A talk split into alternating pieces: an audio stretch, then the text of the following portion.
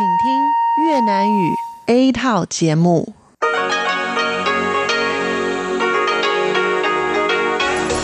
Đây là Đài Phát thanh Quốc tế Đài Loan RTI.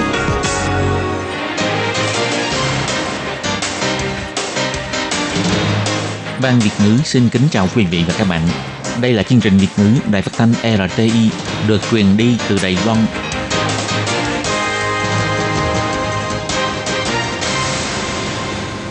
Lê Phương thân chào các bạn, các bạn thân mến. Hoan nghênh các bạn theo dõi chương trình Việt ngữ hôm nay, thứ hai ngày 3 tháng 12 năm 2018, tức ngày 26 tháng 10 âm lịch năm Mậu Tuất. Chương trình Việt ngữ hôm nay sẽ đem đến với các bạn các nội dung như sau. Trước hết là phần tin thời sự của Đài Loan, kế tiếp là bài chân đề, sau đó là các chương mục tiếng hoa cho mỗi ngày, tìm hiểu Đài Loan và cùng nhau vui sống. Nhưng trước tiên, Lê Phương sẽ mời các bạn theo dõi phần tin thời sự của Đài Loan và trước hết là các mẫu tin tóm tắt.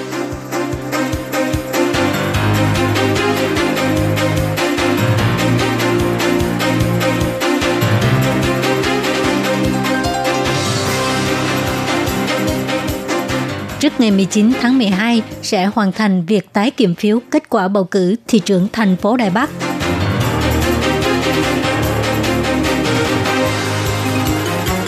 Ủy ban bầu cử Trung ương Đài Loan xin lỗi về sự hỗn loạn trong ngày bầu cử.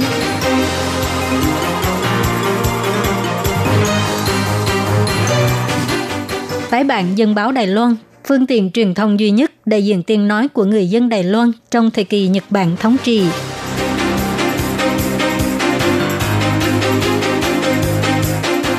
Du khách quốc tế thứ 10 triệu đã đến Đài Loan, trong đó có một phần tư du khách đến từ các nước mục tiêu chính sách thương năm mới.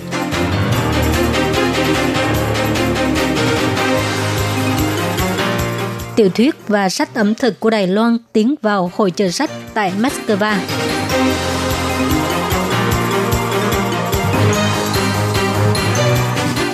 Tự giúp mình tăng lương, có 85% nhân viên văn phòng muốn nhảy việc vào cuối năm.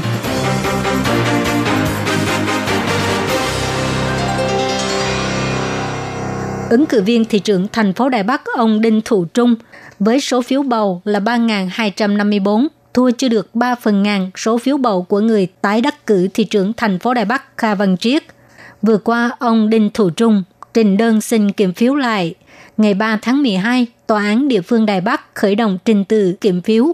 Tại hiện trường có 50 nhóm kiểm phiếu, mỗi nhóm có một vị quan tòa, một nhân viên đăng ký, hai nhân viên bầu cử, một luật sư đại diện cho ông Đinh Thủ Trung và một luật sư đại diện cho ông Kha Văn Triết. Tòa án Đài Bắc cho hay, Tòa án Đài Bắc có hơn 200 quan tòa.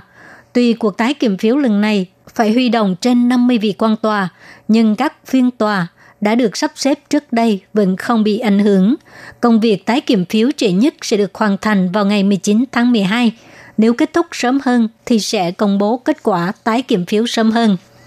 Tòa án Đài Bắc cho hay, trên nguyên tắc, theo quy định là phải hoàn thành việc tái kiểm phiếu sau khi đã phong tỏa phiếu bầu trong vòng 20 ngày. Vì cuộc bầu cử lần này có hơn 1.000 địa điểm bỏ phiếu, số phiếu bầu tổng cộng có trên 2 triệu lá. Vì vậy, Tòa án Đài Bắc không thể nào dự đoán sẽ hoàn tất công việc kiểm phiếu trong mấy ngày, nhưng tòa án nhất định sẽ cố gắng hoàn thành trong thời gian quy định. Cuộc bầu cử lần này được tổ chức chung với cuộc trưng cầu dân Ý, khiến cho người dân đi bầu cử phải xếp hàng rồng rắn, thậm chí xuất hiện việc vừa mở phiếu bầu trong khi người dân vẫn đang còn xếp hàng để được bầu cử. Ngày 3 tháng 12, ông Trần Triều Kiến, Phó Chủ tịch Ủy ban Bầu cử Trung ương, báo cáo chuyên đề về công tác cải thiện cụ thể liên quan – Căn cứ vào báo cáo của Ủy ban bầu cử, lần này có tất cả 29.600 nhân viên phục vụ bầu cử, trong đó có 1 phần 3 nhân viên là lần đầu tiên tham gia phục vụ bầu cử. Vì chưa có kinh nghiệm thực tế, cho nên một phần nhân viên còn cập rập trong xử lý các tình huống tại hiện trường. Phần giải thích này đã bị dư luận đánh giá là đang muốn đung đẩy trách nhiệm sơ suất trong bầu cử cho nhân viên phục vụ. Về vấn đề này, ông Trần Triều Kiến cho hay, Ủy ban bầu cử Trung ương gửi lời cảm ơn tới toàn thể nhân viên đã cố gắng hoàn thành công tác phục vụ cho ngày bầu cử 24 trên 24 tiếng. Nhưng lỗi trong bầu cử không phải do những nhân viên phục vụ bầu cử gây ra. Ông cũng cho hay, do lần này có 10 dự án trưng cầu dân ý, thời gian khá gấp rút, Ủy ban bầu cử đã chưa đủ chú đáo trong việc quy hoạch cũng như thực hiện. Ông gửi lời xin lỗi đến toàn thể người dân. Ủy ban bầu cử cũng tự xin kiểm điểm và sẽ triệu tập hội nghị tổng kiểm điểm toàn quốc và công tác bầu cử vào đầu hoặc là giữa tháng 12. Ông Trần Anh Kiềm, nguyên chủ tịch Ủy ban bầu cử Trung ương, đã được chấp nhận từ chức vì vụ việc hỗn loạn bầu cử lần này. Nhưng các ủy viên Viện lập pháp lại cho rằng ông Trần Triều Kiến và một số người khác cũng nên từ chức. Ông Trần Triều Kiến chỉ ra, giai đoạn này cần phải tiến hành kiểm điểm về những việc liên quan trong cuộc bầu cử lần trước và còn phải bổ sung và sửa luật trưng cầu dân ý. Ông cũng sẽ cố gắng hết sức mình để hoàn thành những công tác này. Ông nhấn mạnh không phải ông mừng cớ ở lại, ông sẽ gánh lấy trách nhiệm nên có. Ngày 3 tháng 12, tại Quỹ Văn hóa Tượng Vị Thủy, Bảo tàng Lịch sử Quốc gia Đài Loan tổ chức buổi ra mắt tái bản lại những bài dân báo Đài Loan còn lưu lại. Ban tổ chức đã mời các chuyên gia lịch sử, nhà sưu tầm tài liệu lịch sử đến tham dự. Dân báo Đài Loan được thành lập vào ngày 15 tháng 4 năm 1923, là phương tiện truyền thông duy nhất đại diện tiếng nói của người dân Đài Loan trong thời kỳ thống trị của Nhật Bản. Nội dung tin tức bao gồm trong các lĩnh vực như là thời sự, chính trị, kinh tế, văn hóa, xã hội, pháp luật, giáo dục vân vân và cũng là nơi để tiền bối văn học Đài Loan phát biểu tác phẩm của mình. Học giả Trần Thúy Liên chỉ ra, ý nghĩa của việc tái bản dân báo Đài Loan là sẽ giúp người thời nay đi sâu vào tình cảnh lịch sử lúc bấy giờ, sẽ có nhiều cảm xúc hơn về những sự việc xảy ra tại Đài Loan lúc đó và cũng sẽ hiểu hơn về cuộc sống, suy nghĩ và các mặt xã hội thời bây giờ là kho tàng trí thức quan trọng cho nghiên cứu lịch sử Đài Loan. Ông Tạ Sĩ Uyên, Phó Giám đốc Bảo tàng Lịch sử Quốc gia Đài Loan cho biết, ý nghĩa của việc tái bản dân báo Đài Loan là nó đã phản ánh lên thực trạng xã hội qua góc nhìn của người Đài Loan. Dưới sự đô hộ của thực dân Nhật, người Đài Loan đã đề xuất những chủ trương nào lên tiếng chống lại sự bất công. Nhưng chủ trương này vẫn quan trọng trong ngày nay. Ông Tạ Sĩ Uyên cho hay.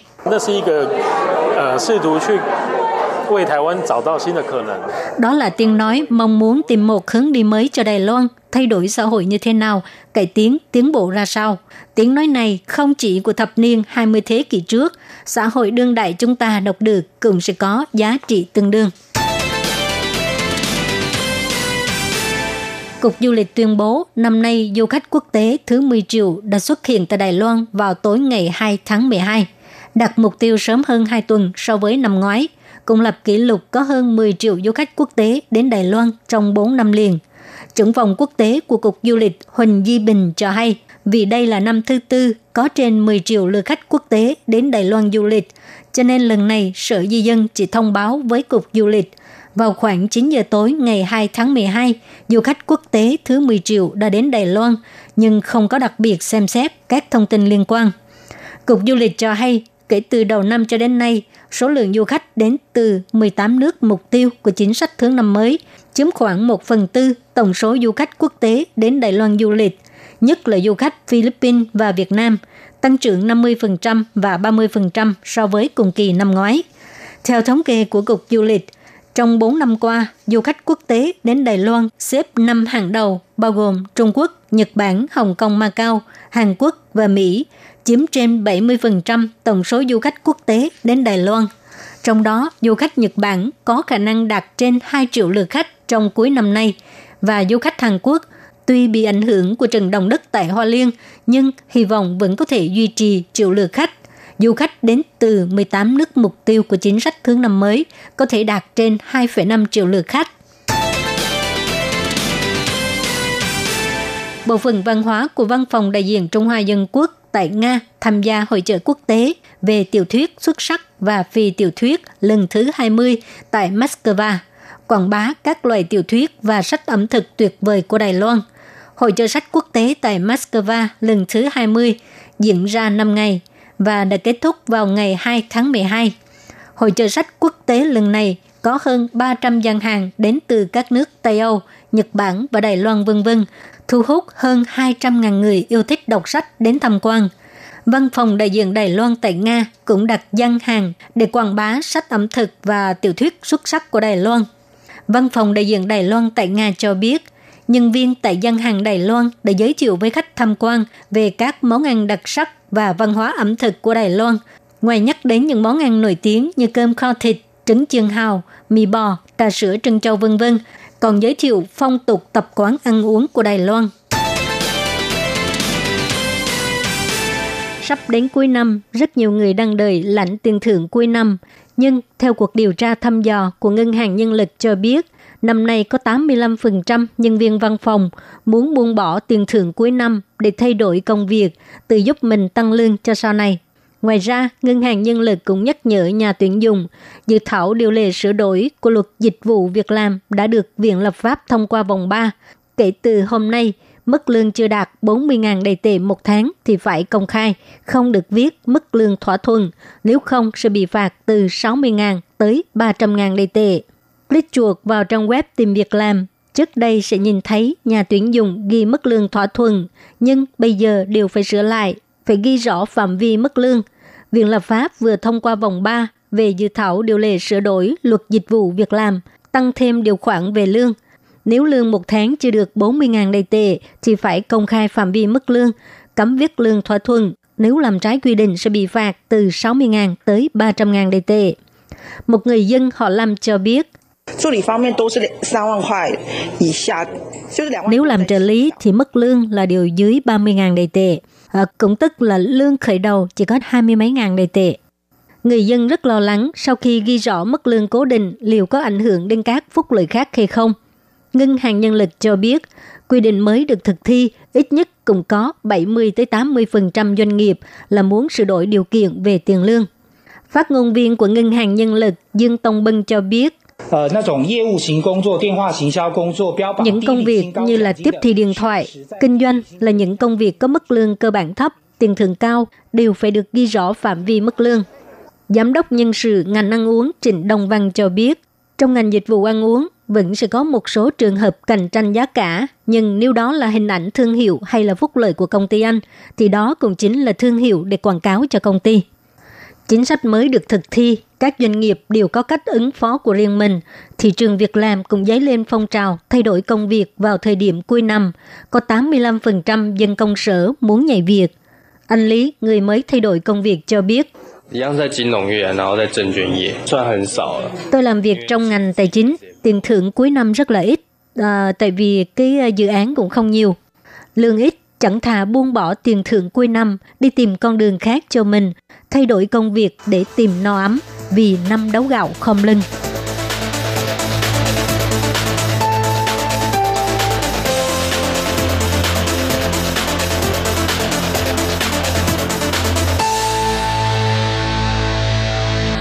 Các bạn thân mến, tiếp theo sau Lê Phương sẽ mời các bạn theo dõi tỷ giá hồi đoái. Tỷ giá hồi đoái giữa đô la Mỹ và đầy tệ trong ngày 3 tháng 12 năm 2018 là một đô la Mỹ bằng 30,31 đồng đầy tệ. Và sau đây là tỷ giá hồi đoái giữa đô la Mỹ và đồng Việt Nam. Tỷ giá hồi đoái giữa đô la Mỹ và đồng Việt Nam trong ngày 3 tháng 12 năm 2018 là 1 đô la Mỹ bằng 21.379 đồng Việt Nam.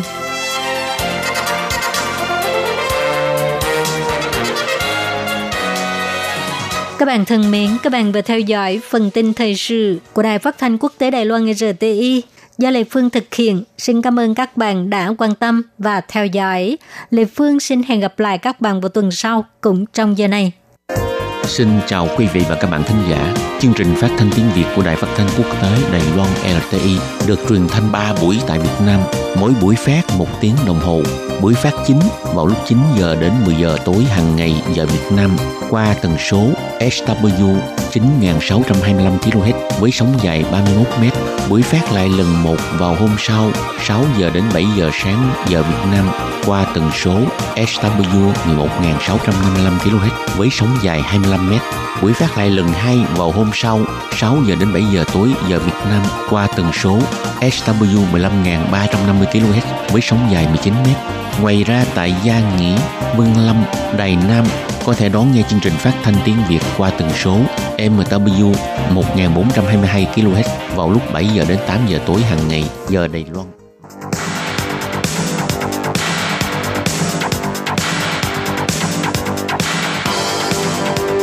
Đây là đài phát thanh quốc tế Đài Loan RTI, truyền thanh từ Đài Loan. Mời các bạn theo dõi bài chuyên đề hôm nay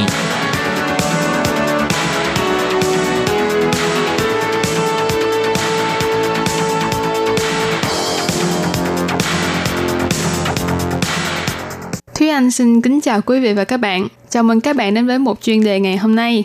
Chuyên đề ngày hôm nay sẽ là một vài phân tích về cuộc bầu cử chính trong một vừa qua của Đài Loan. Sau đây kính mời quý vị và các bạn cùng nghe phần nội dung chi tiết.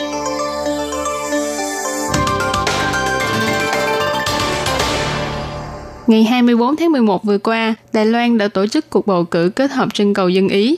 Tuy nhiên, xảy ra rất nhiều vấn đề trong quá trình bầu cử, khiến cho cuộc bầu cử lần này được đánh giá là hỗn loạn nhất trong lịch sử bầu cử của Đài Loan. Dự thảo sửa đổi luật trưng cầu dân Ý được thông qua vào tháng 12 năm 2017 đã hạ thấp rất nhiều tiêu chuẩn của việc đưa ra đề án trưng cầu dân Ý và thỉnh nguyện. Các hạng mục trưng cầu dân Ý cũng vì thế mà thi nhau thành lập. Cuối cùng có tổng cộng 10 đề án trưng cầu dân Ý được tổ chức chung với bầu cử quan chức địa phương, khiến cho người dân phải xếp hàng dài trong ngày bầu cử. Không chỉ có trường hợp cử tri từ bỏ quyền bỏ phiếu, còn xảy ra việc vừa bỏ phiếu vừa mở phiếu gây tranh cãi trong dư luận. Ứng cử viên thị trưởng thành phố Đài Bắc ông Đinh Thủ Trung còn vì thế mà yêu cầu kiểm phiếu và khiếu nại lên chính phủ, yêu cầu xem xét bầu cử vô hiệu. Mặc dù trước ngày bỏ phiếu, Ủy ban bầu cử Trung ương đã nhiều lần cho diễn tập, điều phái thêm nhân viên và thay đổi cách thức bỏ phiếu, mở phiếu, nhưng thời gian chuẩn bị vẫn là quá ít, cộng với khả năng ứng biến không cao, khiến cho người dân khắp nơi đều lên tiếng chỉ trích. Phó nghiên cứu viên của khoa pháp luật tại Viện Nghiên cứu Trung ương Đài Loan, ông Tô Ngạn Đồ nói, Đài Loan cần chuẩn bị kỹ lưỡng và quy mô hơn về không gian phòng bỏ phiếu, bao gồm bố trí nhân lực, lối đi, màn trắng, vân vân. Cho dù là duy trì cách thức bỏ phiếu truyền thống vốn có của Đài Loan, thì vẫn phải nỗ lực chuẩn bị và quy hoạch tốt hơn nữa. Ông Tô Ngạn Đồ còn phân tích thêm, tình trạng xếp hàng dài và phải chờ đợi lâu trong ngày bầu cử không phải chỉ riêng ở Đài Loan. Ở Mỹ, mặc dù họ đã điện tử hóa việc bỏ phiếu, nhưng tình trạng xếp hàng rồng rắn vẫn thường xuyên diễn ra vì họ còn hạn chế ở nhiều mặt khác nhau. Vấn đề này thật ra rất khó để tránh khỏi và cũng không dễ để giải quyết. Còn vấn đề vừa bỏ phiếu vừa mở phiếu, Mỹ là một quốc gia có lãnh thổ trải dài qua nhiều múi giờ. Ngoài ra, họ còn có cuộc thăm dò ngoài phòng phiếu, nên tình trạng tương tự như Đài Loan cũng vẫn tồn tại. Tuy nhiên, những vấn đề này đều cần thời gian để thảo luận sâu hơn để đưa ra phương hướng giải quyết tốt nhất. Bầu cử kết hợp trưng cầu dân Ý lần này xảy ra tình trạng hỗn loạn. Nguyên nhân gốc rễ là do sự nới lỏng của luật trưng cầu dân Ý, khiến cho trưng cầu dân Ý không còn là những quyền lực được dùng để làm cảnh, mà nó đã tạo tiền đề cho các đề án trưng cầu dân Ý phát triển mạnh liệt. Thế nhưng, người dân đã thực sự bộc lộ được ý nguyện của mình qua cuộc trưng cầu dân Ý hay chưa? Đó là một nghi vấn đối với không ít người. Vì thực chất rất nhiều người thậm chí không hiểu rõ nội dung tiêu đề của 10 đề án trưng cầu dân Ý, chứ đừng nói đến nội dung chi tiết được viết bằng những câu văn khô khan khó hiểu.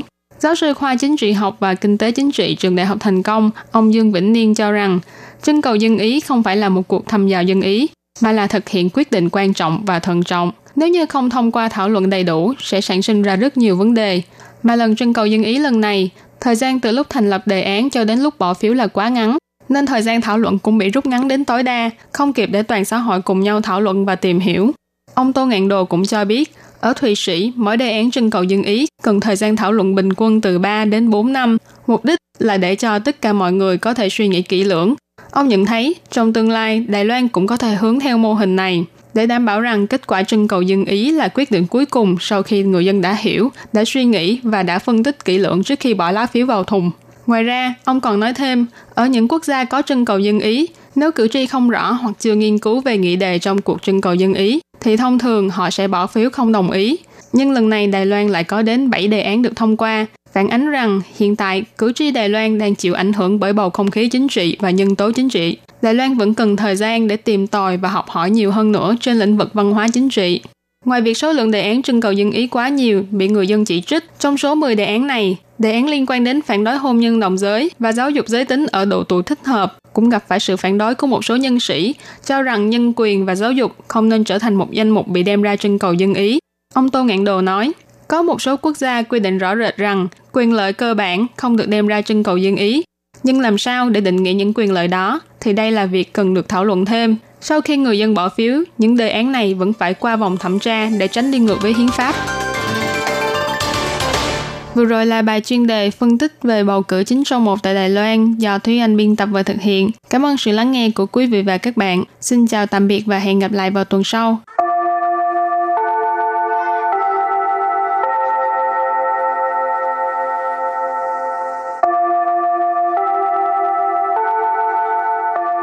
Xin mời quý vị và các bạn đến với chuyên mục Tiếng Hoa cho mỗi ngày do Hoàng Lam và Lệ Phương cùng thực hiện.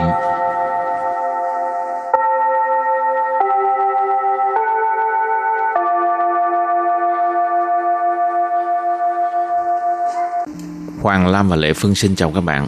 Hồi mới qua Đài Loan á, anh Hoàng Lam có đi tham gia lớp học chữ không? Không cần học, thông minh lắm. Dạ, đã biết sẵn rồi, sinh ra là biết rồi phải không? Vô mà biết, nhìn thì biết. Trời ơi, sao hay quá vậy? Ừ, cần gì phải học. Wow. Còn Lệ Phương thế nào? Lệ Phương phải đi học chứ, Học chữ hả? Học mấy năm? học nửa năm mà. Nửa năm giỏi quá ha. Ừ, giỏi lắm.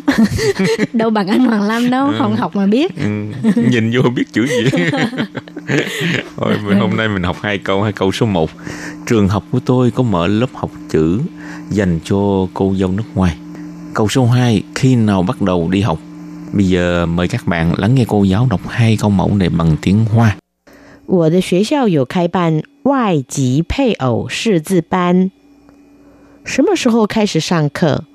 Trước tiên xin giải thích câu mẫu số 1我的学校我的学校 Trường học của tôi 有 Dù có ha 开办 Khai办Mở Tổ chức ừ. 外籍配偶 Ngoài chỉ pay ổ Cô dâu nước ngoài hay là hôn với nước ngoài 识字班 Sư tư ban Đó là lớp học chữ Bây giờ ghép lại các từ này thành câu hoàn chỉnh Mời cô giáo đọc lại câu này bằng tiếng Hoa 我的学校有开办外籍配偶识字班。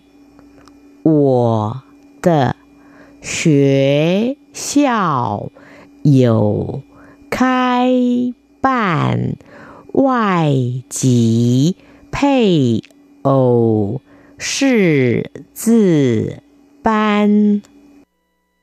Câu này có nghĩa là trường học của tôi có mở lớp học chữ dành cho cô dâu nước ngoài.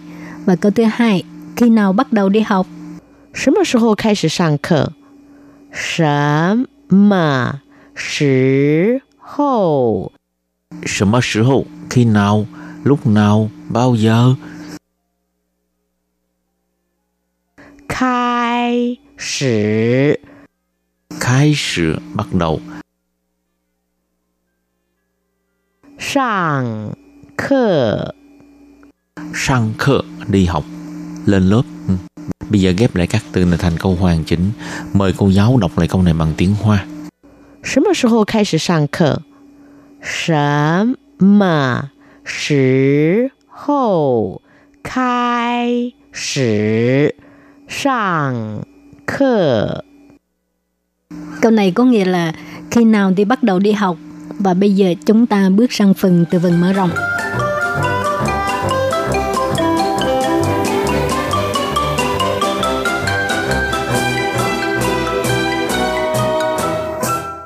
Chí chủ ban Chí chủ ban Lớp cơ bản.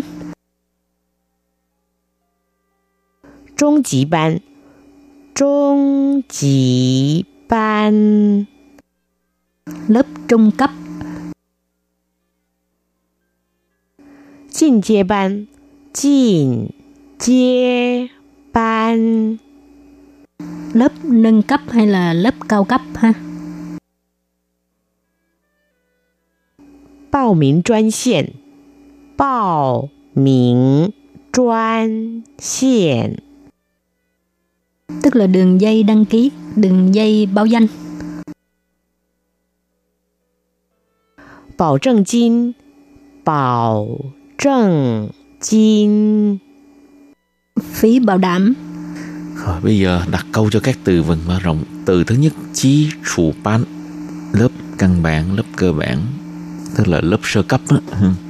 你知道那家外语中心有开英文基础班吗？ Bạn có biết trung tâm ngoại ngữ đó có mở lớp tiếng Anh cơ bản không?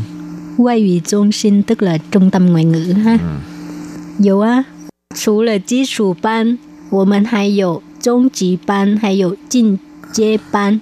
Có, ngoài lớp căn bản ra, chúng tôi còn có lớp trung cấp và lớp nâng cao, lớp nâng cấp. Bao miễn chuyên线. Nghe nói đăng ký, điện thoại đăng ký, báo danh. 请问你们外语中心的报名专线是几号？ Xin hỏi ờ, đường dây đăng ký của trung tâm ngoại ngữ các anh, số điện thoại là số mấy? Hậu từ cuối cùng, bảo证金 phí bảo đảm. ha. 请问要上外籍配偶试制班需要缴保证金吗？ Xin hỏi tham gia lớp học chữ dành cho cô dâu nước ngoài có cần đóng tiền bảo đảm không?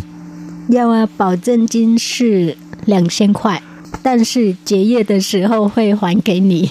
Phải đóng chứ, phải đóng 2 ngàn nhưng sau khi ờ, mãn khóa sẽ trả lại. Chị Dê tức là mạng khoa học ha. Hảo, và trước khi chấm dứt bài học hôm nay, xin mời các bạn ôn tập lại hai câu mẫu.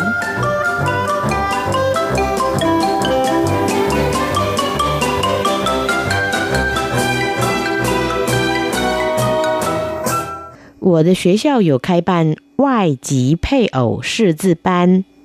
我的学校 Của tờ 学校 trường học của tôi 有 dù có ha, 开办 khai办mở tổ chức 外籍配偶 Ngoài chỉ pay ổ cô dâu nước ngoài hay là hôn với nước ngoài 识字班。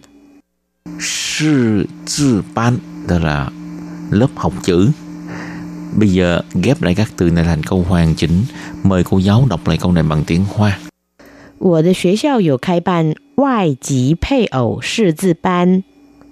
我的学校有开办外籍配偶识字班。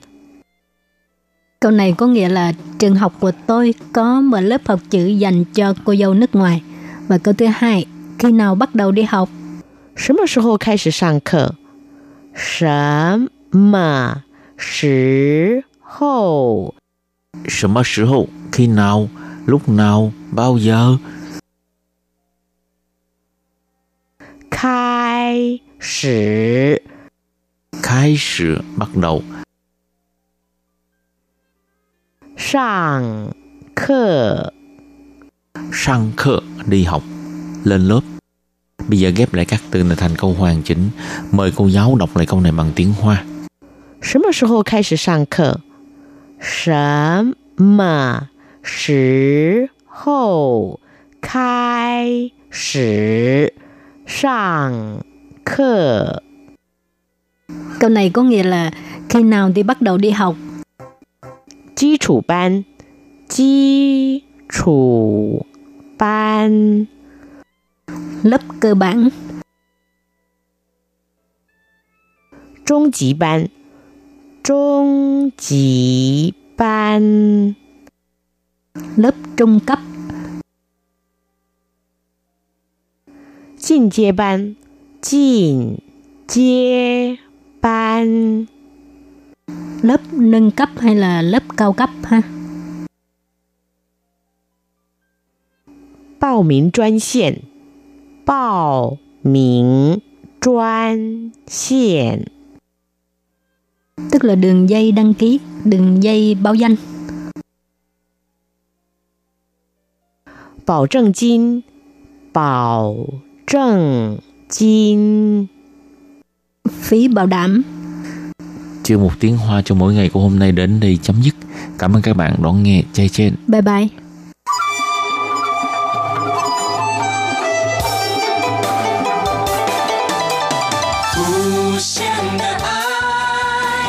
全世界传开，永恒的关怀，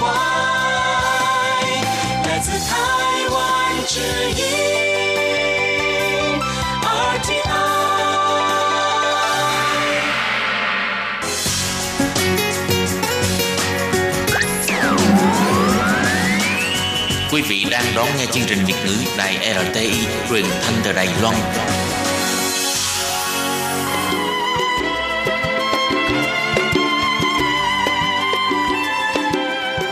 Xin mời quý vị đến với chuyên mục Tìm hiểu Đài Loan. Chuyên mục này giới thiệu về con người và đất nước Đài Loan. Hoan nghênh đón nghe.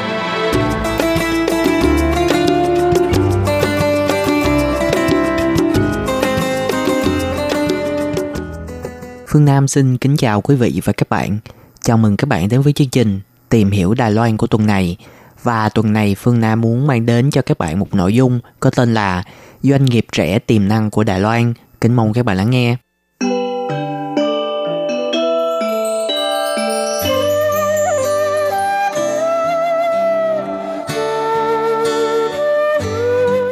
Nền kinh tế của Đài Loan là nền kinh tế đứng thứ bảy ở châu Á và được bao gồm trong nhóm kinh tế tiên tiến bởi Quỹ tiền tệ quốc tế và được đánh giá rất cao về thu nhập nền kinh tế nhóm của Ngân hàng Thế giới. Ngoài ra, để thúc đẩy sự sáng tạo và hệ sinh thái khởi nghiệp, Đẩy mạnh sự phát triển của ngành công nghiệp IoT tại Đài Loan, chính quyền Đài Loan đã đề ra kế hoạch phát triển thung lũng Silicon châu Á. Thông qua đó, kỳ vọng có thể tạo ra nhiều giá trị cộng thêm cho các ngành công nghiệp bản địa bằng cách hợp nhất các thế mạnh sản xuất phần cứng vào các lĩnh vực ứng dụng phần mềm.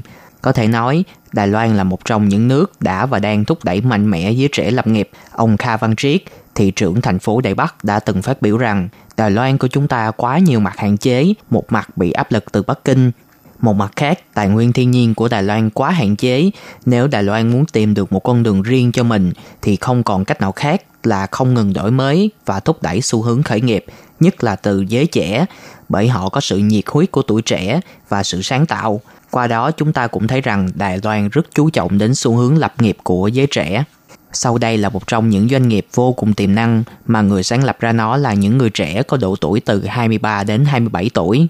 Trong cuộc sống của chúng ta, mỗi người ít nhiều gì cũng đã trải qua những cảm giác nhung nhớ, yêu xa đối với gia đình, bạn bè và cả một nửa của mình khi mà khoảng cách càng xa vời, làm thế nào để có thể giữ được ngọn lửa tình cảm ấy là cả một bài toán khó.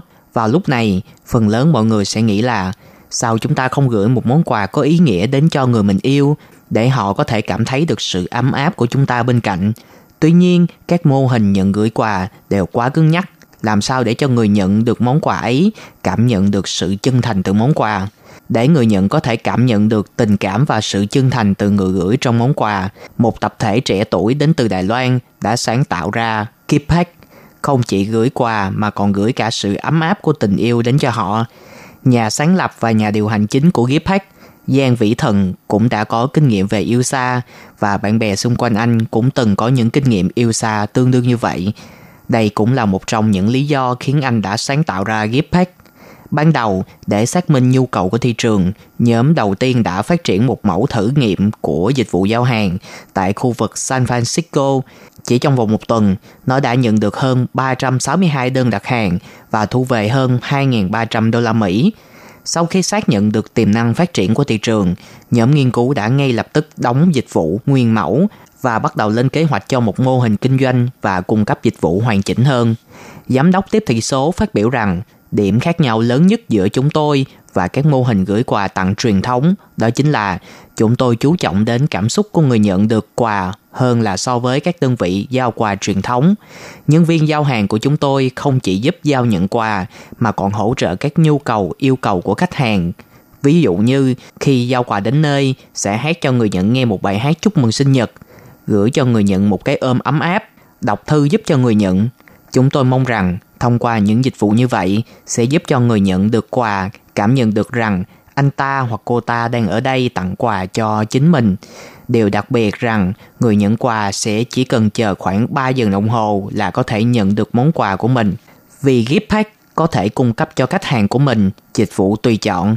Vì vậy, phần lớn khách hàng của gift pack đến từ hai nhóm khách hàng chính, đó chính là một Phụ nữ có độ tuổi từ 16 cho tới 28 và phần lớn đều là những cặp tình nhân yêu xa. Mỗi món quà có trị giá trung bình từ 1.200 đài tệ. Thứ hai, phục vụ cho các công ty tập đoàn. Chỉ cần các công ty cung cấp địa chỉ, loại quà tặng, ngân sách thì Keepack có thể giúp các công ty tập đoàn thiết kế riêng cho mình những hộp quà đáp ứng hình ảnh của công ty. Để hoàn thành thành công các nhu cầu đặc biệt của người tặng, người giao hàng là cốt lõi của toàn bộ quá trình. Nhóm Keepack đã thiết lập 4 hệ thống. Thứ nhất là nhật ký phản hồi, thứ hai là hệ thống tiền thiếp, thứ ba là tiền thưởng nếu có năng suất cao và hệ thống nâng cấp cấp độ RPG. Các phương pháp này đã khuyến khích nhân viên phân phối cung cấp dịch vụ chất lượng cao, đồng thời cho phép nhân viên giao hàng nhận được mức lương hợp lý và có ý thức hoàn thành tốt công việc. Mặc dù nhà cung cấp Kippack có bản chất tương tự như Uber Eats, nhưng đối với Kippack, công việc của họ được định vị là một công việc bán thời gian và họ sẽ kiểm soát chặt chẽ chất lượng nhân viên đầu vào. Nhà đồng sáng lập Kipak Lăng Chi Nhân cho biết, nhóm Kipak đã đích thân phỏng vấn từng nhân viên giao hàng để xác nhận rằng họ đáp ứng được ba nhu cầu đặc biệt như sau. Thứ nhất là thích giao tiếp với mọi người. Thứ hai là có niềm đam mê và tính cách năng động. Thứ ba là thấu hiểu được văn hóa của doanh nghiệp Kipak. Hiện tại, nền tảng Kipak đã có hơn 120 nhân viên giao hàng, phối hợp và phân phối công việc với nhau thông qua APP. Kipac sẽ liên tục tải lên những đơn đặt hàng đã nhận và nhân viên phân phối có thể chọn có thực hiện đơn hàng hay không. Tại các dịp lễ đặc biệt, Kipac sẽ giúp cho các nhân viên giao hàng hoạch định cách đơn hàng, giúp đỡ các nhân viên giao hàng có một sự sắp xếp giao hàng tốt nhất. Nhân viên giao hàng có thể liên tục phản ứng về Kipac và Kipac sẽ hoạch định lộ trình làm sao để cho nhân viên giao hàng có thể giao hàng nhanh nhất và thuận tiện nhất. Ngoài ra, họ còn có thể theo dõi số đơn đặt hàng mỗi tháng và tiền lương tiền thưởng một cách công khai. Vì Kipack là một dịch vụ tùy chọn dành cho khách hàng, nên nhân viên cần phải có sự nhiệt tình và sự kiên nhẫn. Nhưng đổi lại, họ sẽ nhận lại rất nhiều tiền thiếp và lương cơ bản sẽ cao hơn Uber Eats. Ví dụ như ở Đài Loan, một nhân viên có thể nhận được ít nhất 220 đài tệ một tiếng. Hiện nay, nhóm thành viên của Kippack có 7 thành viên chính, đều là những sinh viên trẻ tuổi đến từ Đài Loan. 7 thành viên chịu trách nhiệm quản lý hơn 100 nhân viên. Vì thế, đối với Kippack, mô hình quản lý doanh nghiệp là vô cùng cấp thiết và mô hình quản lý này không làm mất đi cách phục vụ tận tình và ấm áp mà Kippack đã theo đuổi. Vì thế, Kippack đã đưa ra 4 chính sách chính như sau. Đầu tiên, họ thiết lập một hệ thống phản hồi nhật ký cho phép các nhân viên ghi chép lại câu chuyện của mình thông qua nhật ký quà tặng, đồng thời khuyến khích các nhân viên giao hàng đáp ứng những dịch vụ tùy chọn từ khách hàng, ví dụ như trao cho người nhận quà một cái ôm ấm áp. Ngoài ra, phương thức giao hàng cũng linh hoạt hóa để giữ lửa cho sự phục vụ của Kippack. Thứ hai, hệ thống tiền tiếp của Kippack cũng được rất nhiều nhân viên hưởng ứng nhiệt tình khi nó sẽ giúp cho họ có được sự trân trọng của khách hàng vì sự phục vụ nhiệt tình của mình. Ví dụ như tại thị trường Mỹ, có một trường hợp một cô gái đang sốt trong đêm, bạn trai của anh ta vì ở xa nên đã nhờ Kipak gửi số thuốc và đồ ăn đến cho cô. Trong một thời gian rất ngắn, nhân viên đã hoàn thành việc gửi quà và có một thái độ vô cùng ấm áp với những lời quan tâm gửi đến cho cô gái thay cho chàng trai. Và vì thế, nhân viên đã nhận được tiền thiếp là 80 đô, tương ứng với khoảng 2.400 đài tệ. Thứ ba, Kipack có một hệ thống tính hiệu suất của nhân viên. Đội ngũ kỹ thuật sẽ tính toán thời gian giao hàng dựa trên số km của vị trí giao hàng và tình trạng kẹt xe của thời điểm hiện tại. Nếu người giao hàng nhận đơn hàng có thể giao hàng sớm hơn so với thời gian Kipack đề ra, số tiền vận chuyển có thể được thêm lên. Cuối cùng và thú vị nhất là Kipack xây dựng một hệ thống nâng cấp giống như RPG cho nhân viên giao hàng tặng quà. Kippack sẽ cung ứng các thiết bị khác nhau dựa vào cấp độ của nhân viên. Ví dụ như bạn là một nhân viên cấp 1 sẽ nhận được một áo thun Kippack và một túi giao hàng. Đến khi bạn được nâng cấp lên cấp 2, bạn sẽ nhận được các trang thiết bị như túi giữ nóng vân vân. Chưa đầy một năm sau khi ra mắt hệ thống, nền tảng Kippack đã có khoảng 20.000 người dùng đã đăng ký. Thẻ tín dụng và thanh toán của bên thứ ba đều được áp dụng để hoàn tất thanh toán tại 65 quốc gia trên thế giới. Ngoài ra, tiếng Anh, tiếng Nhật, tiếng Trung phụng thể, tiếng Trung giản thể và tiếng Tây Ban Nha đều được cập nhật thường xuyên. Tiếp theo, theo dự kiến của Kipac sẽ mở rộng sang các địa điểm mới như tại Singapore, Hồng Kông, Nhật Bản vân vân. Hiện tại họ đang tích cực tham gia tìm kiếm các đối tác tại địa phương. Trong tương lai, Kipac không chỉ là một nền tảng gửi quà mà nó còn sẽ là một nền tảng giới thiệu về quà tặng, sử dụng dữ liệu phong phú của chính mình, cộng thêm vào đó là nội dung số Big Data sẽ tìm ra được hành vi mua sắm đặt hàng của khách hàng, sở thích của khách hàng, từ đó, nền tảng Keeppack sẽ đưa ra những đề xuất tối ưu nhất cho khách hàng về quà tặng, cách gói quà, cách viết thiệp vân vân. Sự sáng tạo chỉ cần đến từ một mô hình sáng tạo và một cách phục vụ đi vào lòng người thì tập thể đó có thể tỏa sáng trên trường quốc tế và nền tảng tặng quà tức thì Keeppack là một ví dụ. Tập thể này có độ tuổi trung bình là 24,5 tuổi và đã nhận được lời mời tham dự của Forbes Under 30, hội nghị khoa học và công nghệ lớn nhất của châu Á RACE 2018. Đây là một trong những startup của Đài Loan thu hút sự chú ý trên toàn thế giới trong những năm gần đây. Bước vào năm thứ năm của Forbes Under 30, Hội nghị thượng đỉnh toàn cầu cho các startup dưới 30 tuổi đã thu hút hơn 7.000 startup trẻ tuổi đến tham dự và trong cuộc hội nghị thượng đỉnh này, Hội nghị thượng đỉnh đã chọn ra sản phẩm tiêu biểu để triển lãm. Kippack là một trong những startup duy nhất đến từ Đài Loan. Trong 4 ngày hội thảo, họ đã thể hiện cho toàn thể những gương mặt tinh anh trên toàn thế giới thấy được thực lực của các startup đến từ Đài Loan Kippack đã chính thức đi vào hoạt động vào tháng 6 năm 2017. Họ đã tạo ra một mô hình siêu đổi mới về mô hình tặng quà. Nền tảng tặng quà tức thì này kết hợp với thiết kế, dịch vụ, dữ liệu lớn, trí tuệ nhân tạo và các yếu tố kinh tế chia sẻ. Siêu đổi mới mô hình thương mại điện tử xuyên biên giới và mô hình vận chuyển hàng hóa. Hiện nay, Kippack đã có những điểm phục vụ vươn đến 11 quốc gia khác nhau như Mỹ, Nhật, Singapore, Úc, vân vân Kippack có một khẩu hiệu slogan là không cần biết bạn ở đâu, Kippack đều có thể tận tay gửi món quà của bạn đến cho người ấy. Giám đốc tiếp thị số của Kippack, ông Nicola đã trả lời rằng Kippack ngoài chuyên viên mua và gửi quà, viết thiệp, chúng tôi còn cung cấp các dịch vụ tùy chọn và ghi lại hành trình tặng quà, kết nối sự chân thành từ món quà của bạn với sự hạnh phúc của người nhận. Không chỉ có mô hình kinh doanh hoàn toàn mới, nền tảng công nghệ của Kippack cũng được đánh giá rất cao. Nhà sáng lập Giang Vĩ Thần là một người có nền tảng về kỹ sư máy tính và thiết kế. Trước khi trở thành nhà sáng lập trẻ, anh đã nhận được không ít lời mời béo bở từ các công ty công nghệ lớn như Apple, Adobe. Đến khi anh sáng lập ra Kippack, thì các công ty công nghệ này vẫn đánh giá rất cao nền tảng công nghệ đó. Điều này đã chứng minh rằng nền tảng công nghệ của Gipack đã đạt đến tiêu chuẩn của quốc tế. Nền tảng này, ngoài sự kết hợp giữa sự lựa chọn quà tặng và chuyên viên dịch vụ hậu cần vận chuyển ra, thì còn có một tính năng vô cùng độc đáo khác, đó chính là Gipack đã kết hợp trí tuệ nhân tạo và dữ liệu lớn Big Data để tạo nên một chức năng hỗ trợ tặng quà thông minh. Đối với những người gặp khó khăn khi mua quà, máy tính sẽ giúp cho bạn phân tích tính toán và tìm ra một siêu phương án tốt nhất. Ngoài ra nó còn thông minh đến mức có thể học hỏi những xu hướng mới nhất tại địa phương và quốc gia để đưa ra những phương án quà tặng, gói quà vân vân phù hợp nhất với khách hàng theo từng phân khúc khác nhau. Kể từ khi ra mắt, Kippack đã không ngừng thu hút các nhà đầu tư lớn trên thế giới và những doanh nghiệp công nghệ lớn quan tâm – đồng thời nhận được giải thưởng dịch vụ tặng quà sáng tạo nhất tại Couple Hồng Kông 2019. Giang Vĩ Thần chia sẻ với cương vị là một startup không ngừng đổi mới mô hình kinh doanh của mình. Anh nói rằng, trong quá trình bắt đầu một doanh nghiệp, sản phẩm của bạn có thể không cần tốt đến mức hoàn hảo, tuy nhiên tầm nhìn là một điểm vô cùng quan trọng.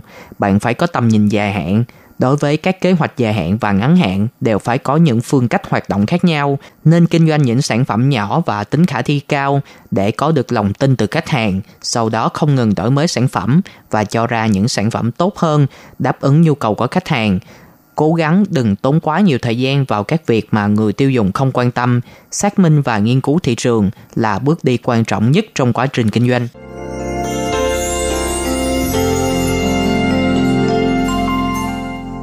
Vừa rồi là nội dung doanh nghiệp trẻ tiềm năng của Đài Loan của chương trình Tìm hiểu Đài Loan của tuần này. Phương Nam xin hẹn gặp lại các bạn vào tuần sau với nhiều nội dung mới mẻ hơn. Xin chào tạm biệt. Bye bye.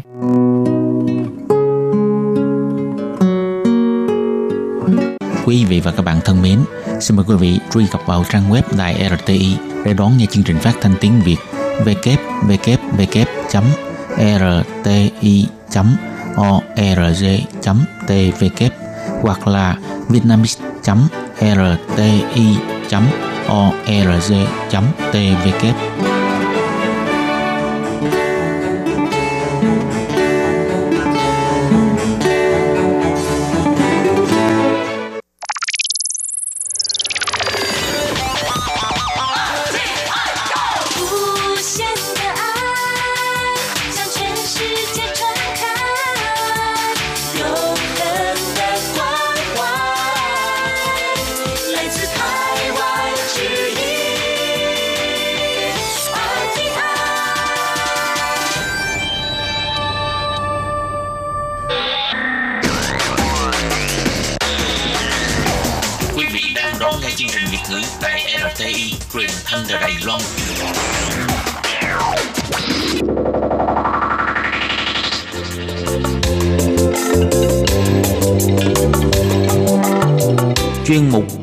sống Đài Loan. Chuyên mục này sẽ đem đến những thông tin mới tại Đài Loan diễn ra trong thời gian gần đây do Lệ Phương thực hiện.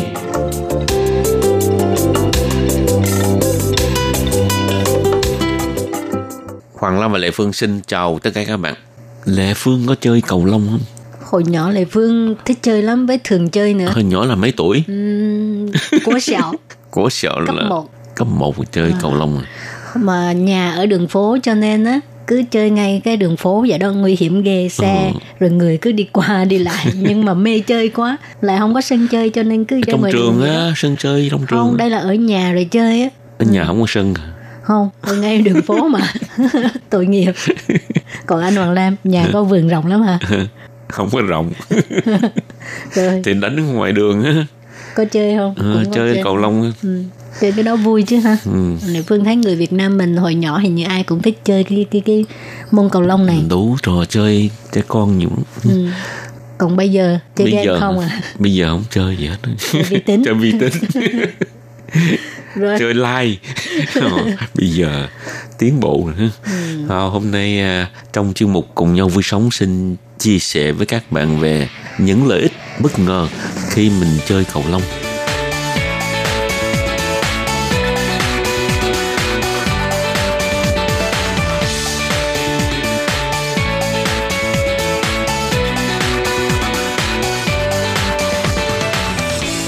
chơi cầu lông là cách vận động toàn thân tức là cả thân thể phải vận động nữa mà tiêu thụ nhiều năng lượng còn hơn chạy bộ hơn chạy xe đạp rồi thể dục nhịp điệu ngay cả bóng đá luôn ừ. thì không nha lệ phương thấy hình như Bóng dùng đá. sức nhiều nhất là tay, tay à cánh tay hả à, rồi chân cũng chạy á. cũng chạy. không nếu mà chơi mà đối thủ mà hay như mình á thì mình có thể à, tiêu thụ rất nhiều tiêu hao rất nhiều năng lượng. Ừ. còn người mà không biết chơi á mình đánh qua người ta cứ bị rớt khỏi Nhưng mà- chơi cầu lông thì nó không có nguy hiểm nhiều đá bóng thì nhiều khi té trượt nữa. Chơi cầu lông cũng có người bị bị té đó. Không té nặng. Rồi. đá bóng là người người này đá vô đè vô đá vô chân rồi rồi theo các nghiên cứu khoa học trên thế giới nếu chơi đúng cách và chơi thường xuyên ha, thể thao cầu lông sẽ mang lại rất nhiều lợi ích cho con người, tức là cho người chơi ha. Lợi ích thứ nhất là chơi cầu lông sẽ mang đến năng lượng cho chúng ta. Chơi môn thể thao này là cách vận động toàn thân và tiêu thụ nhiều năng lượng hơn. Người chơi có nguồn năng lượng dồi dào, tinh thần lạc quan và tự tin cao. Nếu chúng ta chơi vào buổi sáng sẽ giúp chúng ta có tinh thần làm việc cả ngày không mệt mỏi. Còn nếu chơi vào buổi tối thì sẽ thấy tinh thần sảng khoái không mệt nhọc không quể quại sau một ngày làm việc. Rồi à, cầu lông cũng là môn thể thao tốt cho hệ thống tim mạch. Vì cái à, yếu tố vận động tay chân toàn thân kèm theo các kỹ thuật như là cúi người, nghiêng người hay là xoay người vân vân đã tạo cái à, sự vận động toàn diện cho các cơ bắp thúc đẩy mọi hoạt động lưu thông trong cơ thể, à, tăng cường chức năng tuần hoàn máu và hệ hô hấp. Thì theo những nghiên cứu thống kê về môn cầu lông á là có tác động mạnh tới tim đó là cường độ nhịp tim của người chơi là luôn cao hơn so với người bình thường vào khoảng 75 tới 85 lần một phút. Thì với số này cũng cho thấy là chơi môn thể thao này á, sẽ giúp tim vận động tốt hơn và khỏe hơn. cái lợi kế tiếp là giảm cân hiệu quả khi chúng ta chơi cầu lông, các cơ chân, tay, bụng, eo được chuyển động toàn diện và lượng mồ hôi ra nhiều. Những cú đánh mạnh lại càng tốn nhiều sức hơn, tiêu hao một lượng calo đáng kể. Từ đó giúp chúng ta giảm béo và cơn bắp săn chắc lại. Rồi chơi cầu lông nó cũng giúp cho xương chắc khỏe hơn. Khi bạn chơi cầu lông sẽ làm tăng mật độ xương, giảm nguy cơ loạn xương đặc biệt là với những người cao tuổi có mức độ loạn xương cao khi chơi cầu lông á, thì sẽ giúp cơ thể giảm hiện tượng giòn và mất xương do tuổi tác. Quan trọng là chọn cái bài tập có cường lực phù hợp với ờ, bản thân mình. Cái lời kế tiếp là giúp chúng ta luyện tinh mắt. Ai cũng biết khi chơi môn thể thao này sẽ giúp chúng ta luyện tinh mắt. Lý do rất đơn giản. Trong một trận thi đấu hai bên đều cần phải nhìn quan sát động tác của đối thủ và quan sát đường đi của cầu lông. Bởi vậy, mắt phải quan sát vật thể ở tốc độ cao, khiến cho đôi mắt không ngừng giãn ra, co lại. Từ đó thúc đẩy tuần hoàn máu ở mắt, cải thiện chức năng cơ ở mắt, giúp luyện đôi mắt ta nhìn tinh hơn. Cái lợi ích kế tiếp đó là phản xạ nhanh. Với những pha cầu được đối thủ đánh nhanh thì mình phải có độ phản xạ nhanh để mà đỡ được. Nếu không thì sẽ bị thua cho nên những người mà có sở thích chơi cầu lông á là độ nhạy cảm của phản xạ nó cũng sẽ tăng lên nhanh khi bạn rèn luyện đều đặn rồi sẽ giúp cho bạn có những phản xạ nhanh hơn trong công việc cũng như các hoạt động khác bên ngoài. Rồi cái lợi kế tiếp là giảm thiểu rủi ro bệnh tật. Như mọi người đã biết, khi chơi thể thao nói chung và cầu lông nói riêng đều tăng cường sức khỏe cho người chơi. Nên vậy, khi tập luyện và chơi cầu lông thường xuyên, bạn sẽ có một sức khỏe dồi dào, có một sức đề kháng lớn để chống lại các bệnh tật hàng ngày cũng có thể giảm thiểu nguy cơ chấn thương do tuổi tác. Tập luyện môn thể thao này hàng ngày sẽ làm cho cơ bắp chắc khỏe hơn và giúp bảo vệ các khớp xương, tăng khả năng giữ thăng bằng cơ thể và duy trì độ dẻo dai lâu bền. Chính vì vậy sẽ giúp bạn ít bị té ngã và gãy xương khi bạn lớn tuổi. Cái lời kế tiếp là người chơi sẽ ít bị trầm cảm hơn. Môn cầu lông hơn rất nhiều môn thể thao khác cầu lông được cho là hữu dụng trong việc xóa tan những cảm giác gây hại cho con người như trầm cảm, bất an, lo lắng, vân vân. Đặc biệt là môn thể thao dẫn đầu về khả năng phát triển tính lạc quan, lành mạnh đối với con người. Chơi cầu lông cũng là một sự kết nối bằng bè, người thân trong gia đình cho dù là thi đấu chuyên nghiệp hay là không vẫn có tính đối kháng rất là cao. À, đánh đôi đơn hay chơi cho vui bạn cũng có lý do để mà có những trừng cười những giây phút hồi hộp và cơ hội thư giãn thực sảng khoái giữa các pha đánh trả qua lại. Nó đem lại cho bạn thêm nhiều mối quan hệ mới gắn kết bạn bè đồng nghiệp với nhau. Rồi vừa rồi là những cái lợi ích khi ờ, chúng ta chơi cầu lông nhưng mà à, việc gì cũng có lợi và có hại ha. Ừ. thì bây có giờ hai mặt. Ừ, bây giờ mình nói về cái à, tác hại của việc đánh cầu lông. À, cái thứ nhất đánh cầu lông có bị to tay hay không? Thực tế là cái việc vận động tay thuận khi đánh cầu lông trong khi tay còn lại nó sẽ ít vận động hơn. Cho nên cái nhóm cơ của tay không thuận nó sẽ kém phát triển hơn so với tay thuận được vận động thường xuyên Việc phát triển lịch là nguy cơ hoàn toàn có thực, nhưng bạn có thể khắc phục hiện tượng này là làm đồng điều hơn cơ tay của bạn bằng những cái môn vận động khác, sử dụng cả hai tay như là uh, tập xà đơn, xà kép, tạ tay vân vân. Việc này cũng góp phần giúp cho sức mạnh của đôi tay bạn tăng lên khi đánh cầu lông. Rồi đánh cầu lông có tăng cân không? Ừ. Có không? Việc vận động cơ thể với cường độ cao, vì vậy đánh cầu lông có tác dụng giảm cân cho toàn bộ cơ thể. Nhưng thực tế, có nhiều người vẫn bị phát phi, dù thường xuyên chơi cầu lông. Việc bạn tăng cân, mặc dù vẫn thường xuyên chơi cầu lông, hoàn toàn không phải do lỗi của việc đánh cầu lông hay bạn đánh cầu lông không đúng cách, mà là do chế độ ăn uống và sinh hoạt của bạn không khoa học. Theo khoa học chứng minh cho biết là chế độ ăn uống ảnh hưởng tới 60% việc bạn có được dán chuẩn hay không. Và dưới đây là những gợi ý giúp cho bạn cải thiện vóc dáng. Hạn chế ăn đồ nhiều dầu mỡ, chất béo. Ăn nhiều hoa quả, rau tươi. Hạn chế uống rượu bia. Rồi ngủ đủ giấc 7 tới 8 tiếng trong một ngày. À, cách khắc phục đánh cầu lông bị chấn thương cũng như tất cả những môn thể thao khác, cái việc chấn thương trong khi thi đấu là hoàn toàn có thể xảy ra. À, mặc dù đánh cầu lông không phải là một bộ môn đối kháng như đá bóng, bóng bầu dục hay là võ vân vân, nhưng nguy cơ bị chấn thương là có nhưng mà không cao. Việc tuân thủ kỹ thuật đánh cầu lông cũng như những lưu ý quan trọng sau sẽ giúp hạn chế đến mức tối đa nhất việc bạn bị chấn thương khi thi đấu để khắc phục những tác hại của việc đánh cầu lông thì à, cách khắc phục đó là luôn khởi động kỹ trước khi thi đấu. Việc này không chỉ áp dụng khi đánh cầu lông mà còn đối với tất cả các môn thể thao khác. Khởi động giúp làm nóng các cơ toàn thân, đặc biệt là cơ đùi, bắp chân và cơ tay. Khởi động kỹ giúp các khớp tiết ra chất nhầy để bôi trơn cho các vị trí đầu sụn khớp tay, chân, gối, hông và khớp vai báo hiệu trước cho cơ thể từ trạng thái nghỉ ngơi sang trạng thái vận động để cho cơ thể dần dần thích nghi với những sự thay đổi.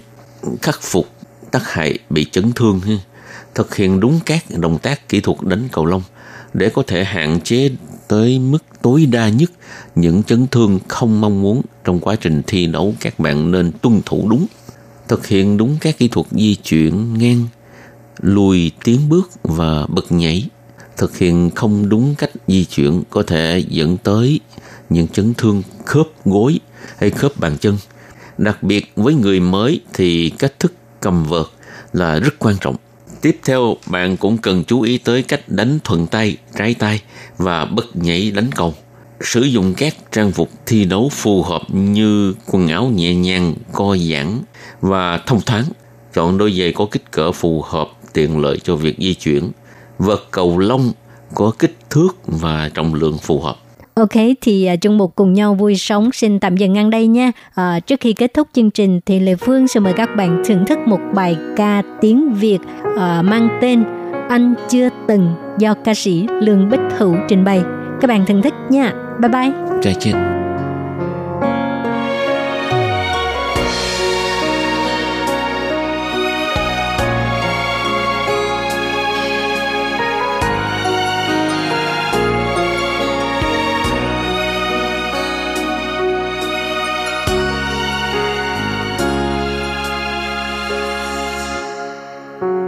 Ở một nơi nơi mà mình sẽ mất nhau. Anh chắc cũng chẳng còn cảm giác như ban đầu.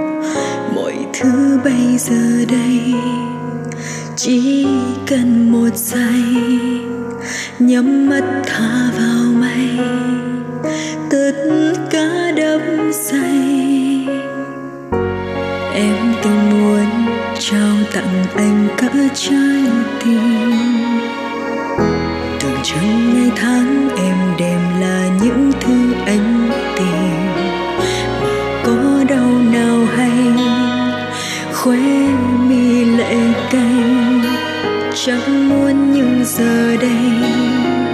Em phải buông tay bỏ mặc lại.